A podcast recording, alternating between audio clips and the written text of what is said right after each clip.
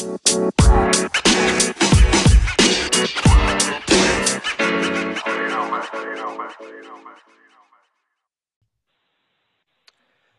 right, everyone. Welcome back to another episode of the Business Blast podcast. I'm your host, Tyler Wagner. Today we got another Tyler, Tyler Chisholm. He is the CEO and founding partner at Clearmotive Marketing, a national marketing agency that designs, manages, and runs scalable marketing operations for brands across North America. So, welcome to the show, man. Good morning, Tyler. Thanks for having me. Pleasure. Good morning. Grateful to have you on. So, uh, Tyler, the first one we ask on this show is what is the best story from your life that has an underlying valuable message? That's a, okay. That's, that, that, that's a good one. That's juicy. How do you first the, the tough the tough ask of identifying which one's the best? I'm going to go with probably something. I'm going to go. I'm going to go. I'd like to think I lived a, a life full of good stories, but I'll I'll go with one that I think has a good lesson for me and maybe ties through the rest of what we're going to talk about today it's last September. Um, I'm on a motorcycle trip with some buddies. We're out in the interior of British Columbia up here in Canada. It's beautiful. It's 21, 22 degrees. So sorry, 21, 22 degrees in Celsius. It's probably like high 60s, low 70s Fahrenheit. So beautiful motorcycling weather. We get geared up. We head out in the morning. We're heading back to town. It's the end of a long weekend. And about an hour and a half later, the temperature drops probably to zero uh, Celsius or about 32 degrees Fahrenheit it's snowing, it's raining, it's cold, it's windy, it's traffic. It's pretty much the worst, like the worst possible thing you could you could experience on a motorcycle. Right next to the fact that it's going to turn icy any minute and you're going to end up in the ditch. And anyways, we survived it clearly, and here and here we chat today. But I think it was just one of those things that it makes for a hell of a good story afterwards because you know you don't tell the story about the beautiful sunny day where everything went perfect. But you know, no matter how much you prepare and how good your gear is and how much you prep for what could what could happen sometimes you just gotta live it and you just gotta sit in it. And it was such a good experience and i think it's why i, I ride motorcycle and i'm going to touch maybe maybe uh, some some other elements but that that that need to kind of survive it. And but be prepared but be adaptable. Don't be so concrete into this is the experience i'm going to have or this is the way the day is going to play out day life business whatever the adventure is. Be prepared to roll with the punches because some sometimes it might be sunny in the morning and it might be snowing in the afternoon and you might have no choice but to keep but to keep riding through it. And attitude makes all the difference at that at, at that point. So i think there's a few lessons rolled up in there but it's it's definitely an adventure story that uh, that you know, made me made me a stronger person afterwards just simply because i survived it. Hmm. Yeah, no, dude, absolutely, man. I can't, uh, I can't imagine being on a bike in that cold of weather, dude. it, it, it, was just terrible, and you got good gear, and you know they, they always joke there's no such thing as in motorcycling. There's no such thing as bad weather, just bad gear. But uh, I don't ah. care how much good gear you have when it's snowing. That's a real thing. gotcha. Um, so, so the next one I got for you is what is the most valuable piece of information we should know that's within your expertise or industry? Um, I think the thing that is the most prevalent for me now, or something that we talk about with clients on a regular basis, that I'm really immersed in, is the reality is that we now live in the age of the customer. Boiling that down is the customer has all the power, and they will decide accordingly. And as a service provider, no matter what, whether you're selling a product, whether you're selling a service, every element of your journey with your customer, whether it be the way they interact with you, the way they purchase, the way they follow up, um, if it's a service, um, the type of experience they have to work with you, everything is up for grabs. And, and, you know, in a world where we work in marketing and branding and telling stories and positioning companies in a certain way, every element of your business is your brand. Every element of that experience that customer has from that first hope and dream they have before they buy your product or your service, whatever it is, to more importantly, every opportunity you have to remove friction through that journey because they have all the power and I guarantee your competitor is waiting there to give them a better, shinier, more frictionless, more delightful experience. So if you think of everything you do as a business as it relates to the fact that your customer is is one maybe a bit fickle, more fickle than they've ever been because they have more decision and more power, more information than they've ever had, and you purposely design that out to be the best possible experience they could have, you're going to win. Other, other, otherwise, you could be in trouble. Mm-hmm.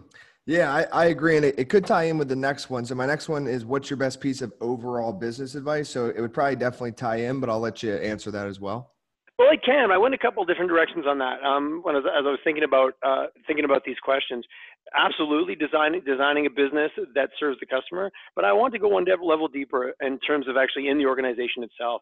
You're only as good as the team. And I remember your team and the people you surround yourself with. I remember back when I was an entrepreneur. I'm still an entrepreneur, but there's different phases of it. When I'm in the early days, and you know, two guys and an idea versus a whole team of people, and and still an idea but I heard from everybody, like, make sure you surround yourself with smart people. Make sure you get a good lawyer and a good accountant.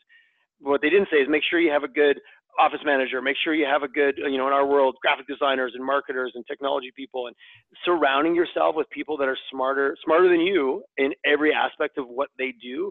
All laddering back to that experience you're trying to provide your customer, it is so crucially important. I still meet leaders today that still have a bit of the hero syndrome, and I mean hero in the sense that they they themselves think they're the hero where it's to me it's absolutely not. It's the people you surround yourself with that if you do it right are all smarter than you at the thing they do. Your goal is to bring them together and then drive them forward uh, in that goal of, of whatever customer journey or customer experience you're trying to create. I think it's so important and overlooked at small medium and large organizations that i run into on a, on a, on a weekly basis yeah, yeah, I couldn't, I couldn't agree more. I think every like entrepreneur when they start out, like, and, I, and this is probably a good thing is you, you do it all, and that like to start out, and, and, and that's good because then you learn it all. But then just like from my own experience running like a publishing company, like when I first started out, I was trying to do like the book covers, I was trying to format the books, I was trying to do the book marketing, trying to do the publishing and like the editing, like everything for the customer and you can't scale that way. So what you got to do, no, you can't. yeah, not at all. So then you find people that are really good at design, really good at formatting, and then what are you yourself good at? You double down on that, and you build a team around you that are good in the other elements, and that's the only way. But I do think like every entrepreneur kind of goes through that, like. Um, it's kind of like a leap because like you want control of everything and then the only way to scale is to actually let go of control yeah, moving from control to influence. It's it's a very tricky uh, divide to cross, but I think as entrepreneurs, it's, it's kind of a rite of passage. I think we we we all go through it because at the beginning it's just literally access to funds. Sometimes is your most limiting factor. Then all of a sudden you've got the funds. Now you need to step out of the way, and that's tricky for yeah. a lot of entrepreneurs. Hundred percent. Yeah, now you got to get out of your own way. oh, yeah, touche. Oh, yeah, yeah. Maybe that maybe that's my, my my advice for the get out of your own way, whatever that means on different sides. Um, so my next one for you is if you could give your younger self one piece of advice, what would that be? Oh, I feel like I'm cheating now and just say get out of your own way. no, I would I would say uh, younger Tyler was a lot less patient and a lot less maybe graceful with people around him than older Tyler is is striving to become. So I think uh, things are going to take time uh, you might be you might you might have gotten somewhere and the people around you haven't haven't got there. And it's such a good example. I've been in, I take a lot of courses and a lot of training, and you go and you get all jazzed up about an idea, and you come back and you, you're a bit of a whirlwind in your organization. Like here's what I'm going to do, and and everyone's like, wow, you had eight hours of whatever got you to where you are, and you're just throwing this at me now, and you expect me to jump on this bandwagon. Being a little bit more patient, telling, giving people more of the story, letting them be part of the part of the journey. I think, but patience is the overall thing. I would definitely say things are going to take a little bit longer, and that's okay. And be a little bit more graceful with the people around you, and and you'll go you'll go farther. With going back to that team analogy. Mm-hmm. Mm-hmm. And then, so kind of going a little bit down a different path with the next one. So, in your opinion, uh, what is the key to happiness? for me, it's always been finding things in my life that, that are fully immersive. And I think that can be be deemed as living in the moment and whatever your version of that is. I, you know, I tend to look for uh, a lot of my hobbies, a lot of my activities are really engaging, snowboarding and longboarding and, and motorcycling. And so it, it's a high degree of presence, holds me in the moment. But for my wife, that's reading a book. So when she's reading a book, she is don't you can talk to her, but she's not going to hear you because she's fully immersed in what she does, and that can translate to work when you're in the boardroom or you're doing a presentation, or you're having a meeting with your team, or you're just in a closed office focusing on what it is that that that you need to get done, the more immersive and the more you can be tied to seeing that momentum, seeing moving things forward. But but being present, I think, is so critical for happiness. Certainly for me, 100 percent. And everyone's version that's a bit different. But being fully mm-hmm. engaged in the in the life you've created is is critical. Mm-hmm. Um, and then, so speaking of books, uh, what is the best book that you've read, and what was the number one thing you learned from that? This is a tough one again because again, best, best best book. I'm going to give you the best recent book that I've read because it was very impactful. And uh, again, I'm very passionate. So when I read something, I'm super into it until I read something new, and then I move on to the to the new topic. But uh, 21 Lessons for the 21st Century by Yuval Harari. Uh, part of it, he wrote *Sapiens*, *Homo Deus*, and then he wrote his most recent book. And it was a fantastic book where he really took a really global perspective. And what it left me realizing, I think more than I did before, is some of the issues that we're dealing with uh, globally are exactly that. They're global issues. They're not going to be they're not going to be dealt with by isolationist thinking, nationalist approach, thinking about our own little world, and I'll make sure this is okay, and the rest will just, uh, I won't even look at it. And making sure that we you know always embrace the fact that we live in a we live in a global village and we're all part and parcel. We're all sharing this journey together in one way or another. So some of the challenges whether it be environmental whether it be the impact of technology on on the human race in general these are global issues and we need to look at them that way. And it was good. It was it just brought my head up a little bit got me to look a little farther down the path than maybe i was before i read it. So it was uh, it, was, mm. it was a mm. great book. I highly i highly recommend it. Mm. and then what is your favorite quote and why I think for me, it, it's a quote. It's funny. I can never find who it's attributed to, but it's something someone someone said to me years ago, and it was back in the back. I was working out, and something wasn't. I wasn't getting the goals I wanted, and they just looked at me and said, "Hey, it's simple. Do your behave? Does your behavior match your goals?"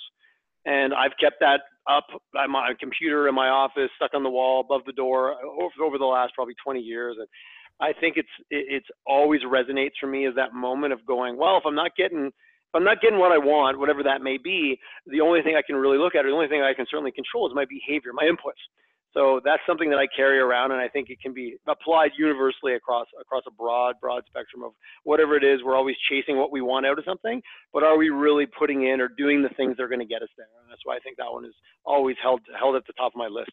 Yeah, dude. Thank you uh, so much for for coming on. Very insightful episode. The the last one I got for you is where can our listeners uh, best find you online? You can find me on LinkedIn. That's a that's a great place. You can Tyler Chisholm on LinkedIn or Instagram. Another one another one of my favorites, Tyler Chisholm YYC. So you can you can hit me up there and reach out. I love to chat with people. So uh, please have any your listeners feel free to reach out. I'd love to chat. Perfect. Thanks again for coming on, man. My pleasure. Have a good one. Take care.